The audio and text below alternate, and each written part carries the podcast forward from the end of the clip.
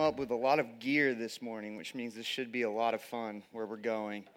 Um, portion of my library, you could say. My name's Jamie. I'm one of the pastors. Um, glad to have you guys here. Uh, hard to follow Jason's stand up comedic act from earlier, but I'll try my best.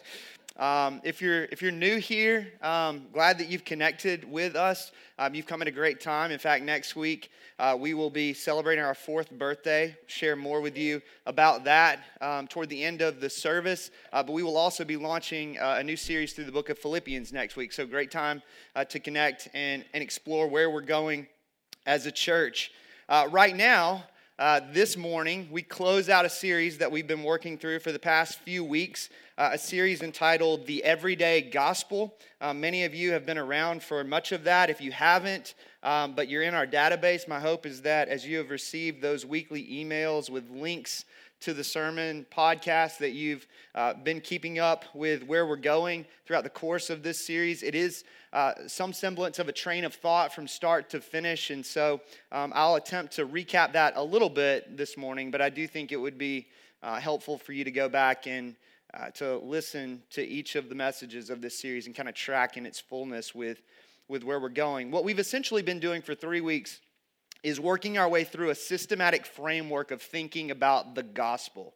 Uh, week one was all about the present tense implications of the gospel. My aim was to argue that the gospel is not simply the entry ramp onto the highway of Christianity to be abandoned for bigger and better things once we're in the fast lane, once we're converted. Rather, according to the Apostle Paul, uh, the gospel is meant to have a strengthening effect on the Christian. Romans 16 25, we talked about this in the first week. Paul says, Now to him who is able to strengthen you according to my gospel in the preaching of Jesus Christ. That word strengthen carries with it this idea of being firmly established, uh, solidly planted, like a tree that, that's, whose roots run deeper and deeper into the ground over the course of time so that we're not swayed to and fro by anything and everything that comes our way. The gospel is meant to have that kind of impact on your life if you're a Christian. The Apostle Paul knew that the, the propensity of the human heart is to wander off the gospel path. He knew that because our hearts are fickle, we need to be reminded of the gospel often. Week two was about unearthing where that proneness to wander actually comes from. And so we talked in great detail about the flesh, the devil, and the world. We talked about the fact that each of us has a unique sin nature. The struggle with sin, with doubt, with unbelief is different for each and every one of us. Because the struggle within comes in a variety of shapes and sizes, if we're going to be strengthened by the gospel, if we're going to be firmly established, solidly planted, deeply rooted, we've got to be willing to look in the mirror long enough to understand what that propensity to wander looks like within each of us. And then there's the devil himself. It's not just you and I that function as enemies of our own joy. Rather, uh, the devil and his minions are on, on an unrelenting mission to keep the roots of the gospel from going deeper in our lives, whispering things in our ears all the time that are antagonistic to the gospel. And then let's not forget about the world, the trends of culture and society that present us with opportunities to veer off the gospel path all the time. The things that you and I come face to face with simply as a result of the world, the day and age in which we live movies, songs, TV shows, social media posts, commercials, products, services, experiences in life, all telling a story, presenting a narrative of, of sorts. Now, you take all three of these things the flesh, the devil, and the world you really can mix those three into a, a number of unique anti gospel cocktails. If we had ended the series there in week two, we'd all be super devastated. So thanks be to God for last week, week three, where we talked about hope. It was about connecting the dots, um, so to speak, in a way that shows that the gospel offers hope in the midst of all of our unique battles with sin, all of our unique battles with unbelief, with, with doubt, with spiritual warfare, etc. And so, my hope is that you walked away from last week's gathering seeing the gospel for the multifaceted jewel that it really is, that you saw the gospel shine with new, new brilliance new beauty, new radiance. And believe me when I say that we barely scratched the surface last week regarding all the ways that the gospel is meant to shine in our lives. The Christian life is about growing in the gospel until the day we die. It's a, it's a never ending, lifelong homework assignment. And so now, in light of all that we talked about for three weeks, let me say something that, that might sound a bit puzzling to some, maybe even disturbing, which is this. If you walk away with an embracing of everything that we've talked about in this series thus far, but fail to embrace and put into practice that which we will talk about this morning, you will have missed the entire point of this whole series. All right, with that being said, if you have a Bible, open up to Lamentations chapter 3. It's where we'll be this morning. I know you all woke up expecting us to be in this particular book of the Bible as you showed up to gather with the church this morning. If you don't have a Bible, there should be one underneath one of the seats in the row in front of you nearby. You can grab that Bible and open up to this morning's passage. If you need a little help, look for the book of Isaiah, the book of Jeremiah, just past those two thick books in the Old Testament. You should find the book of Lamentations. Or if you were with us for the Daniel series and your Bible is a little worn there, uh, you can go back just a couple of uh, books of the Bible prior to Daniel and you should find the book of Lamentations as well. You don't own a Bible or you have a translation that's hard to understand, take that Bible uh, from under the seat in front of you as the church's gift to you. Let me read this morning's passage and, and we'll dive in and we'll get to work and make some sense as to why we are in this particular book of the Bible to close out this series. The author of Lamentations, chapter 3, beginning in verse 17, says this My soul is bereft of peace. I have forgotten what happiness is. So I say, My endurance has perished so has my hope from the Lord. Remember my affliction and my wanderings, the wormwood and the gall. My soul continually remembers it and is bowed down within me. But this I call to mind, and therefore I have hope. The steadfast love of the Lord never ceases, His mercies never come to an end. They are new every morning. Great is your faithfulness. The Lord is my portion, says my soul. Therefore I will hope in Him. Let me pray. God, I pray that as a result of our time in the scriptures this morning, particularly Lamentations chapter 3, that we would walk away from this building this morning with a less compartmentalized Christianity, uh, with a Christianity that has some lifeblood in it, um, that we walk away actually breathing in the, the air of the gospel more rhythmically in our lives, that we begin to see more and more how this was never intended to be uh, this, this experience of the beauty of the gospel one or two times a week um, as we gather in small groups and as we gather on Sunday mornings, only to be left to the curb, to the side uh, for the remainder of our lives. Rather, the gospel is meant to, to have uh, lasting impact on our lives day in and day out in the, in the everyday rhythms.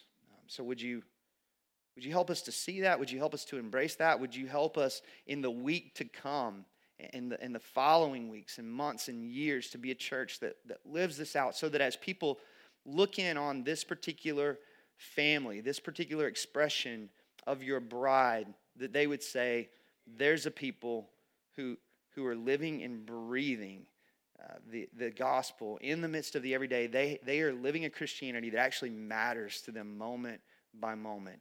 And I long for that and I hunger for that. God, would you do that uh, in us by the power of your Spirit? Father, we ask these things in the name of your Son, Jesus. Amen.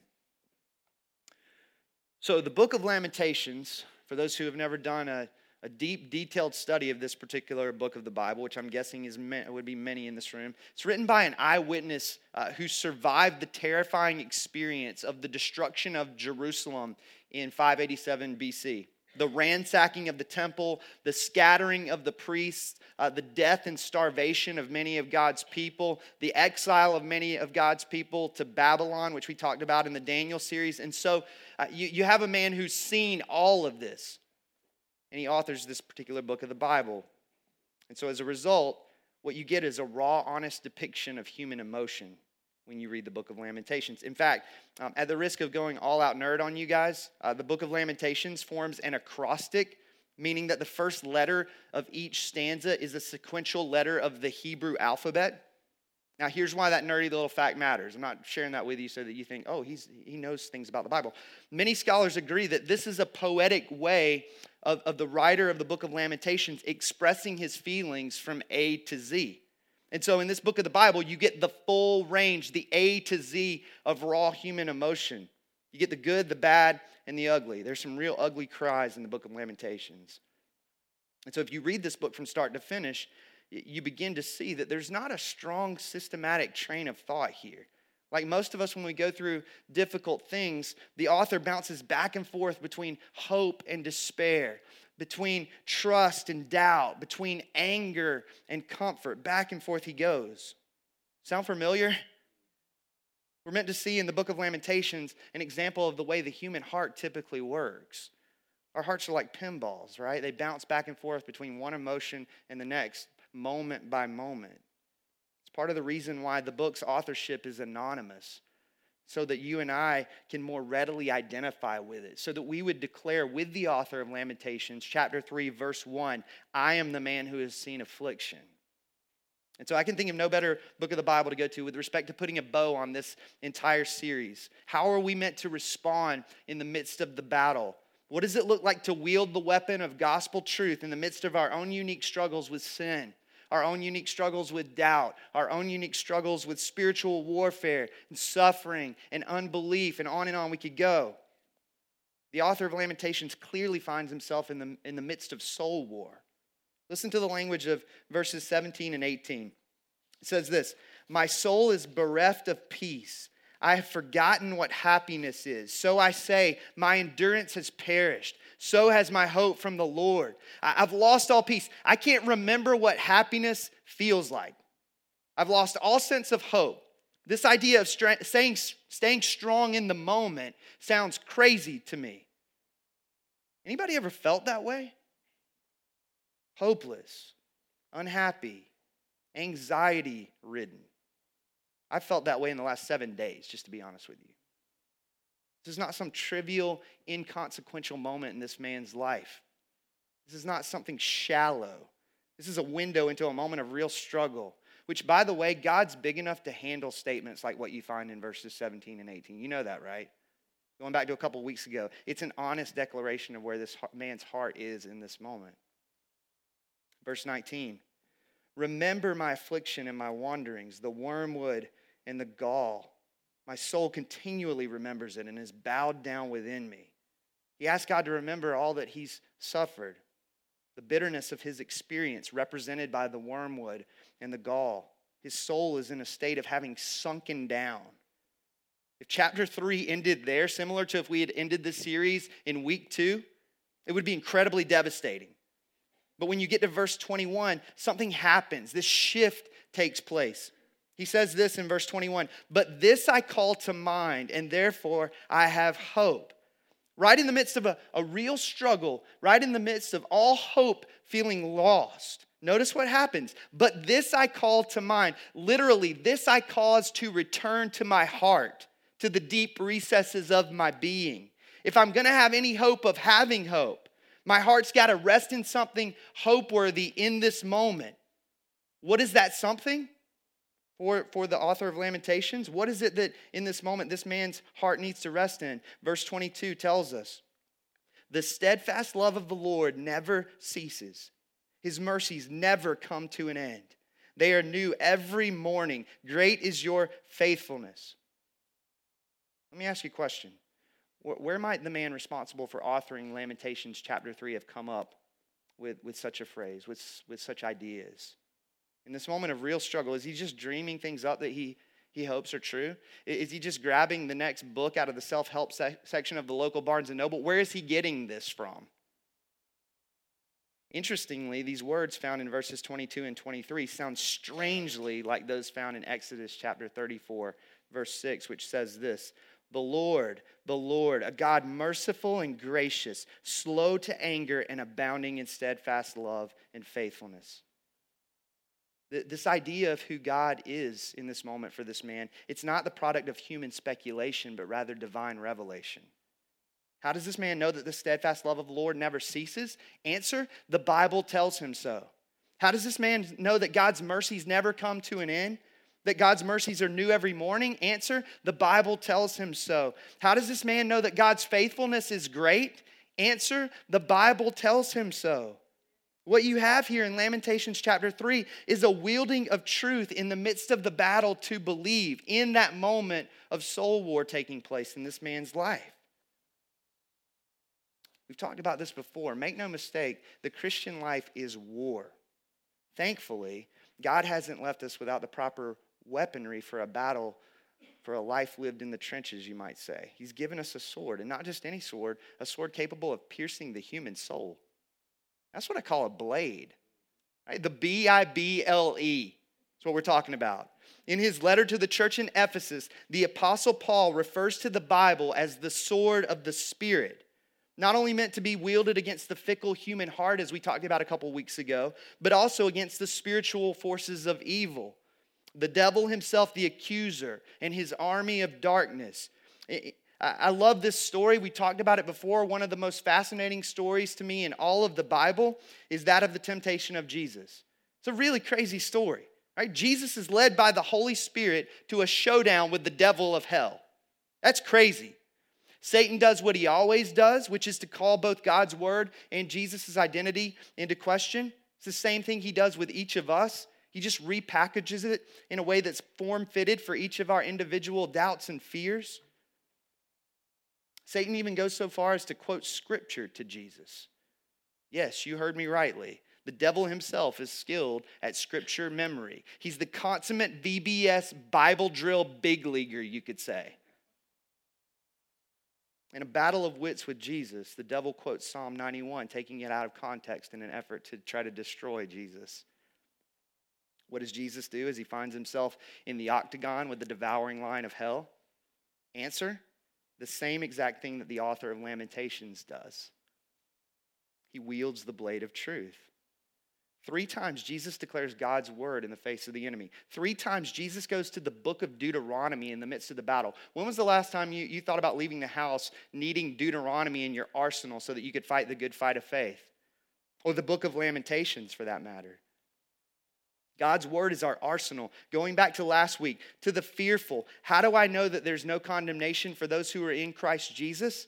Answer the Bible tells me so to those feeling powerless. How do I know that sin will have no dominion over you as a Christian? Answer the Bible tells me so. Romans 6. To those who feel like the devil is winning, how do I know that the death blow has been delivered to the dragon, Satan himself? Answer the Bible tells me so. Colossians 2. To those struggling with guilt, how do I know that your guilty record has been nailed to the cross of Jesus Christ? Answer the Bible tells me so. Again, Colossians 2. As a, as a church planter and pastor, I have two great concerns that keep me up at night. There are a lot of things that keep me up at night, but I'm just giving you a couple as it pertains to church planting and pastoring. The first is, is the issue of biblical and theological illiteracy. If the Bible is our God given weapon in the midst of soul war, in the midst of the fight to believe, how terrifying to think of the multitudes who are walking through life with the sword resting in its sheath, collecting dust. Let me ask you this if Jesus needed the Bible, what makes us think that we don't? We must know our weapon. Without divine revelation, we're left with nothing more than human speculation in moments of weakness, in moments of doubt, in moments of fear. We must grow in biblical literacy. We must immerse ourselves in the scriptures if we have any hope of fighting the good fight of faith. That's what the first three weeks of this series were all about unearthing our deep need for the multifaceted jewel of the gospel, and then allowing that multifaceted jewel to shine in all of its glory, allowing all those doctrines of the cross uh, to shine in all their splendor. We must be students of the word. We must be a people who are arming ourselves, who are adding to our arsenal so that we can fight in those moments of real battle, of real soul war, like we find the author of Lamentations in chapter 3. And all the Bible junkies said, Amen, brother. Which leads me to my second concern, and it pertains to all the Bible junkies, myself included. It's possible to grow in biblical literacy and yet never wield your weapon in moments of weakness. in moments of temptation, in moments of doubt, and on and on we could go. On to the next book study, on to the next theological forum, on to the next podcast, yet never aiming the truth that you've gleaned from those things at your heart in those moments of soul war. A theological tick ready to pop at any moment, a biblical bobblehead, if you will. Let me say it this way I've said this before. It's not what I don't know about the Bible that scares me, it's what I do know that never gets applied. Coming back to that old Charles Spurgeon quote a Bible that's falling apart usually belongs to someone who isn't. Well, maybe. But that's assuming that the person who owns that dilapidated Bible is actually wielding the truth therein. This Bible right here, it looks pretty dilapidated. I'll be honest with you, I like to use this one rather than others because it looks dilapidated. Makes me look like a better church leader.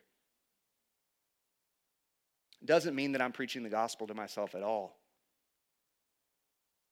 For many of us, let me say it this way the last thing many of us need is the next Bible study. Maybe we just need to slow down and take one or two of those truths out of our dilapidated Bibles and start aiming them at our hearts, maybe even the enemy with greater intentionality. That's what we find in Lamentations chapter 3.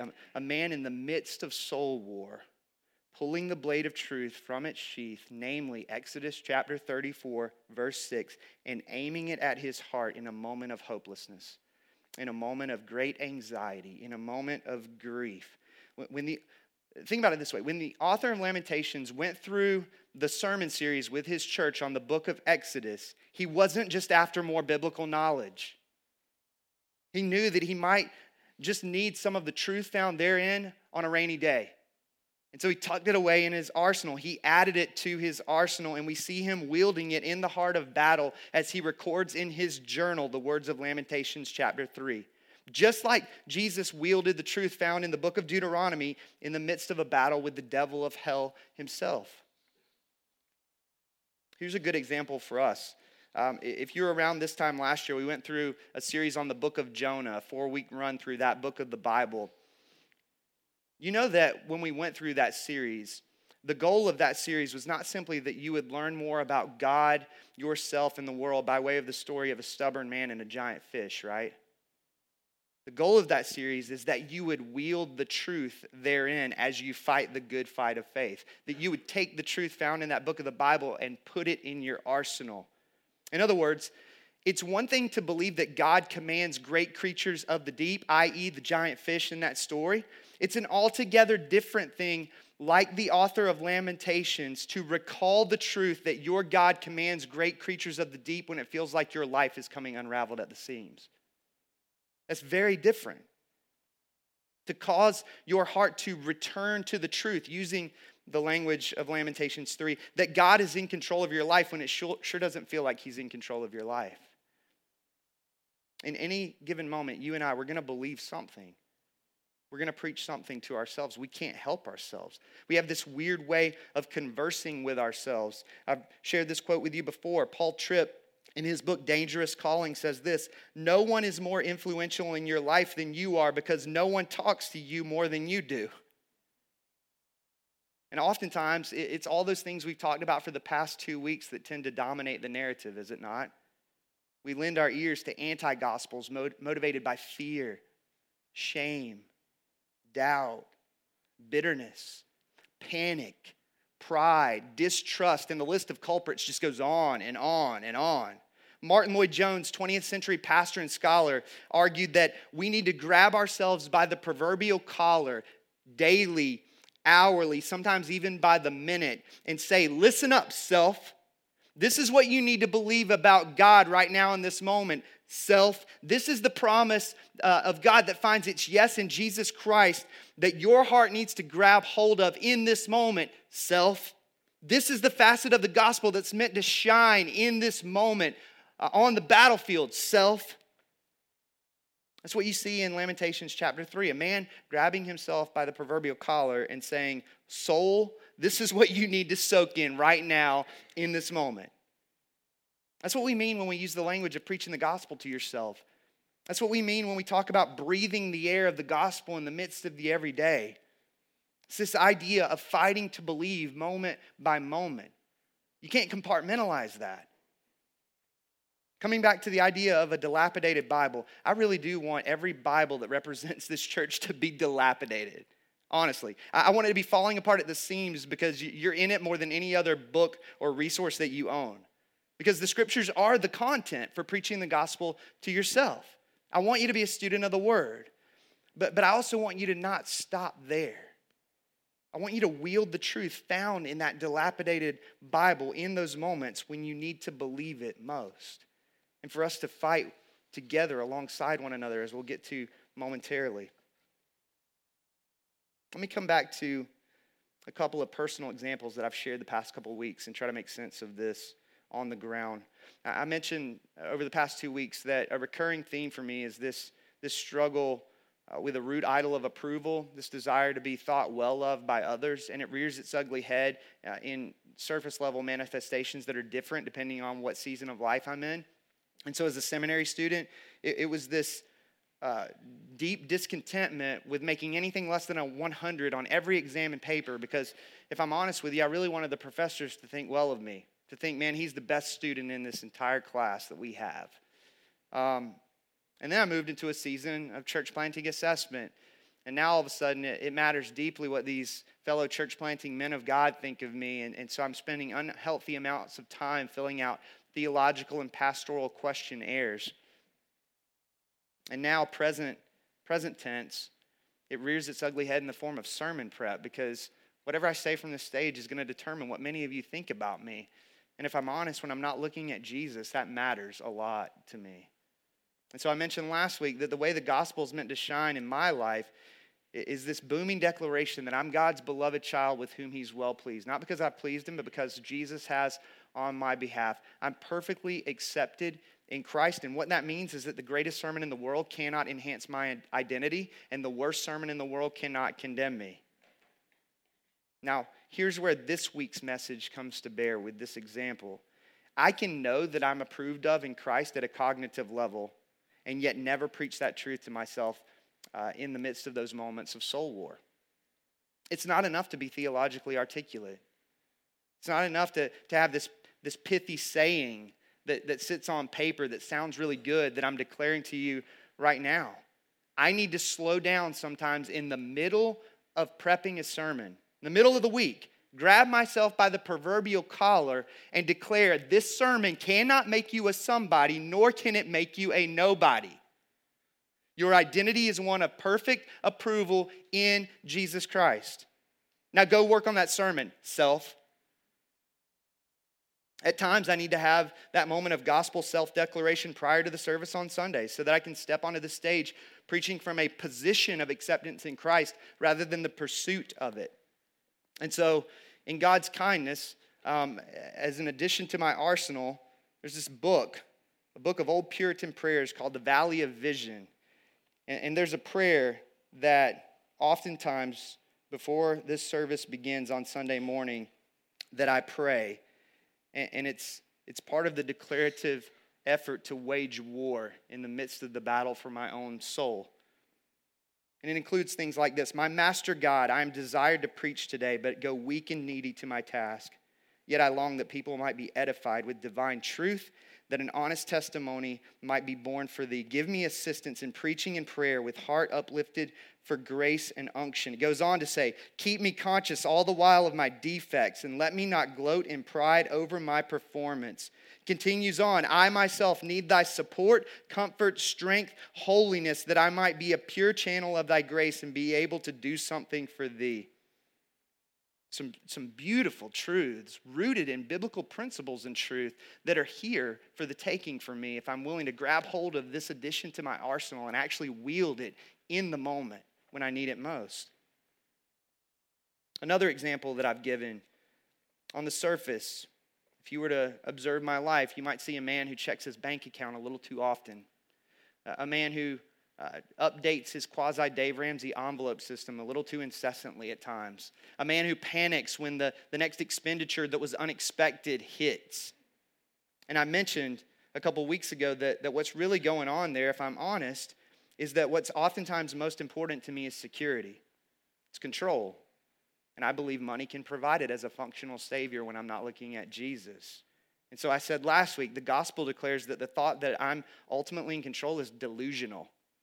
Acknowledging that Jesus is ultimately in control is an exercise in insanity for me. Not only is God in control of my story, but He's good. The cross of Jesus Christ proves that God cares for me. He's got me in the palm of His hand. If I lose everything, I gain Christ. He is my ultimate security. I mentioned that last week. That's the, that's the way the gospel is meant to shine in my life in those moments. Now, here's where this week's message comes to bear in, in this example. I, I know theologically that God is ultimately in control, that He's seated on the throne, and that He cares for me. I can articulate that truth all day long. I know that if I lose everything but I gain Christ, I'm the richest man in all the world. I know these things to be true at a cognitive level. But just because I know it theologically doesn't mean that I believed it when we went car shopping over the last two weeks because my car decided to die on us. And so let me just invite you into that. There are some moments that, that I experienced uh, great success, some moments that in, in the midst of going through that experience of, of grabbing hold of an expenditure that was unexpected, that I found myself stopping to believe this truth in the moment. But there are plenty of times that I didn't. And you can go talk to my wife about that. There are times that I got short, harsh, abrasive. Um, there, there was even one day that we went to a couple of car lots and we began the day in the car praying, God, would you, dot, dot, dot provide for us, protect us, guard our hearts. We, we prayed over it beforehand, and then we stepped onto the lot, and my heart started to do that thing, that anti gospel thing, and I did not wield the truth in the moment because I thought, well, I prayed for it beforehand. Before I stepped onto the battlefield, I, I prayed that you would protect me. You see how silly that sounds when you actually take that war metaphor? It's like a soldier praying that God would protect them on the battlefield and then stepping on and just leaving the sword at your side. It's crazy. I succeed at times. I fail at times. I'm a work in progress, but I want to live this out more and more because I see the beauty of it as, um, as I continue to live and breathe this air more and more in my life, wielding the arsenal of truth that God's given me in those moments when the fight is real. And here's the beauty of the world in which we live God has given us a, a number of ways uh, to arm ourselves in order that we might preach the truth to our own hearts in those moments. Maybe it is like the author of Lamentations, um, a, a, particular passage of Scripture. Going back to last week, all those verses that we plowed our way through in last week's sermon are meant to be wielded on the battlefield. Even if you have to write it on a postcard and, and stick it to your bathroom mirror or put it in your dashboard, I'll be honest with you. As a, a skeptic of the church growing up, I used to make fun of those people. And now I see what a fool I was because those people were actually wielding the truth in the midst of the war for their own souls. Whatever it takes to find yourself uh, not unarmed in the midst of soul war. Or maybe it's a particular song that reorients your heart. One of my favorite lyrical weapons of choice, we sing this often on Sundays, these words I worked my fingers down to the bone. Nothing I did could ever atone. But Jesus, you paid my debt.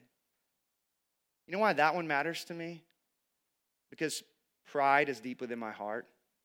Self righteousness, this, this idea that it really is about Jesus a little bit, and then I add to his work on the cross to earn God's favor. When I'm not believing the gospel, that's where my heart goes.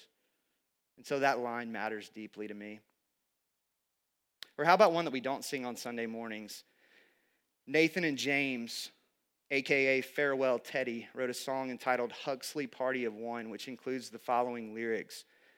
It says something to this effect Stolen water sweet, come eat your bread in secret, baby.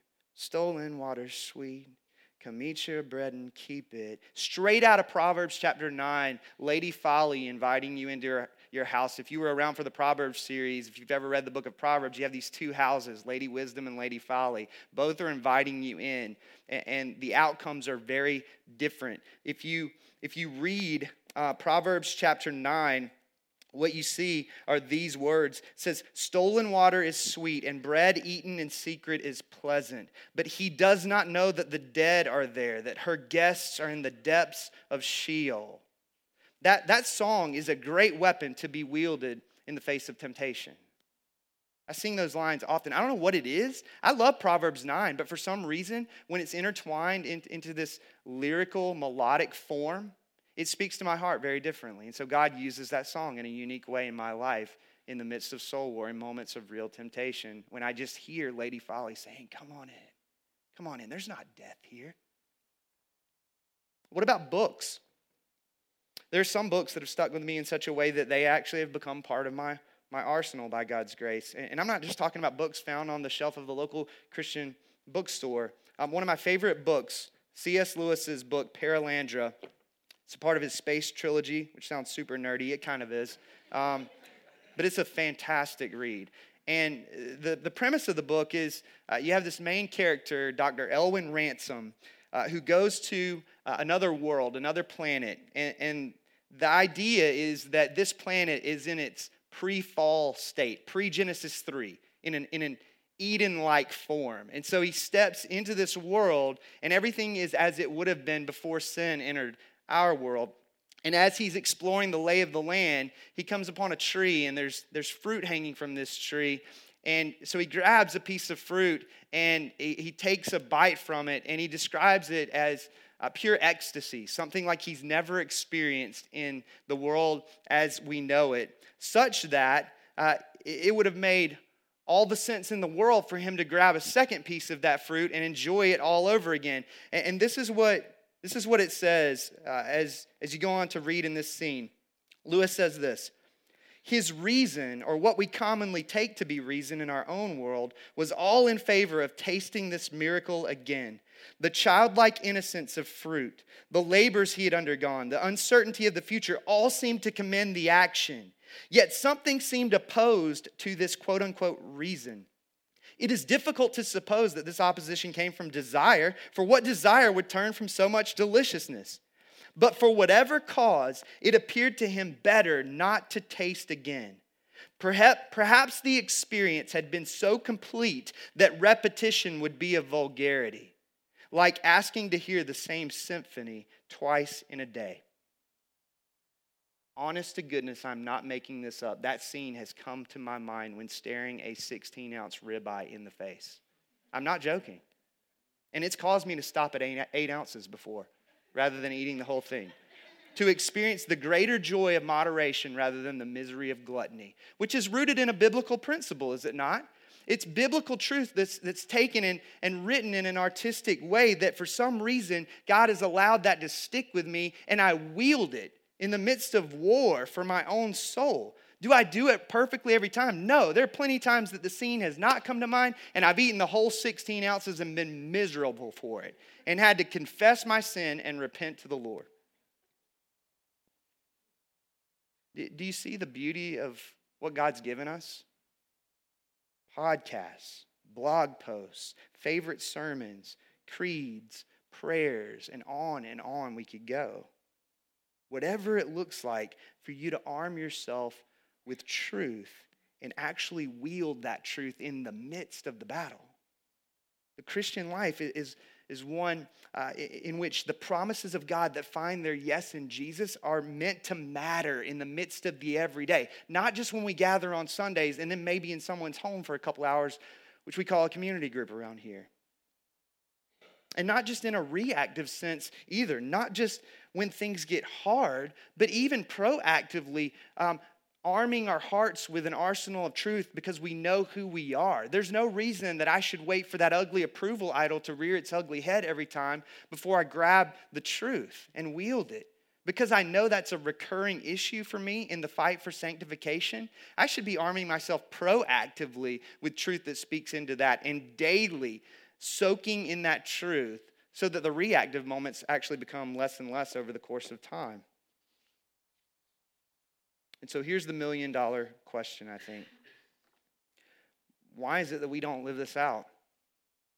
Why is it that we've settled for many of us a compartmentalized Christianity that only matters in certain parts of our lives, certain time slots on our calendar. Why?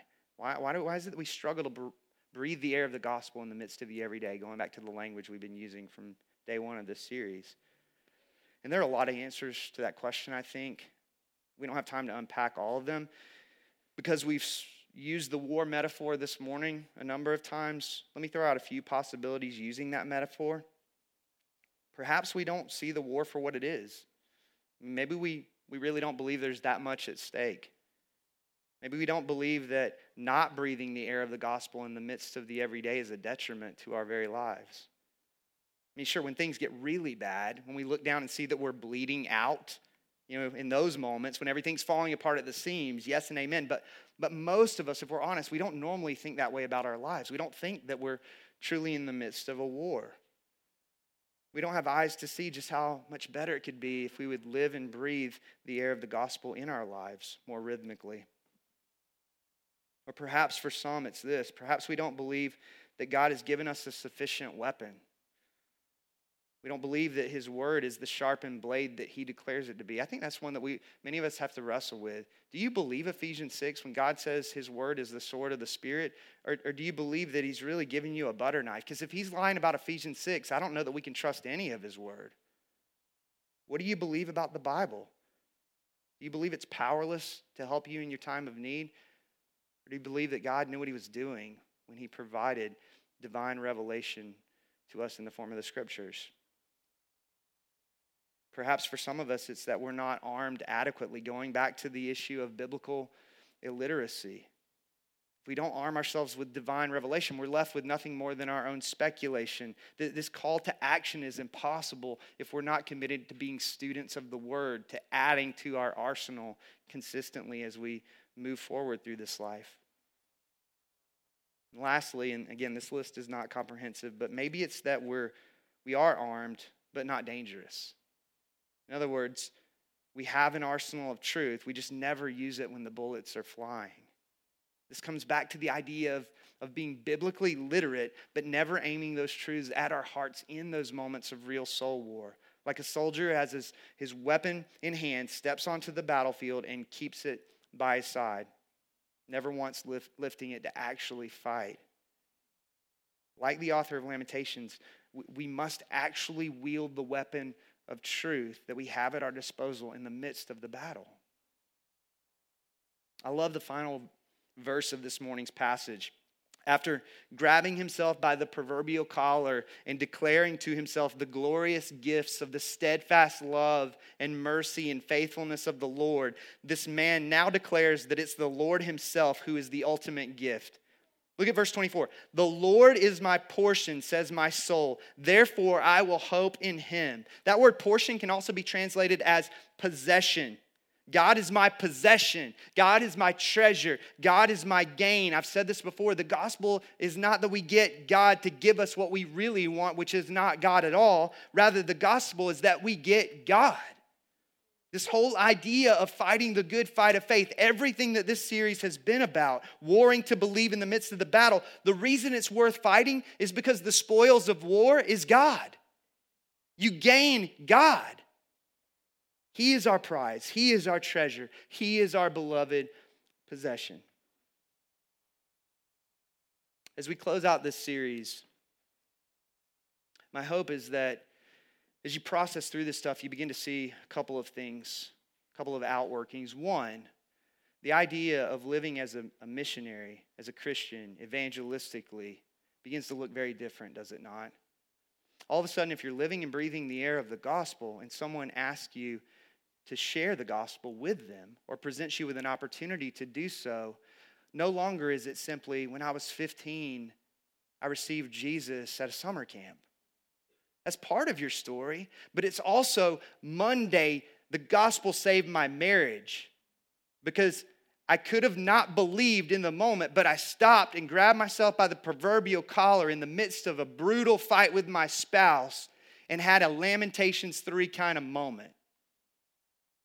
All of a sudden, someone's train wreck marriage, sitting on the other side of a cup of coffee, is listening a little more intently because the gospel has real power in your life. It's not just this long ago story that you're telling anymore. It's this story that, that has um, real outworkings in the midst of, of moments prior to the conversation because you're living and breathing it like air. You also begin to see how deeply we really do need community. There's no way that the, this series, everything that we're talking about, this framework of thinking about the gospel was meant to be lived in isolation. Because if we're honest, there are times that we just don't want to fight, right? That would be another one of the reasons.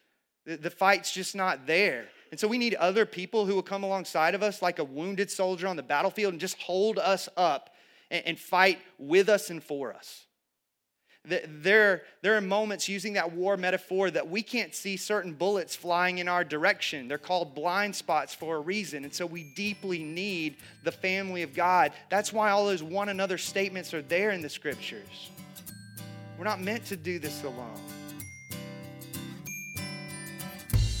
Thanks for listening. If you have any questions about this message, visit us at crosspointeptc.com. There you can contact us, find further resources, and directions to our gatherings. That's C R O S S P O I N T E P T C dot com.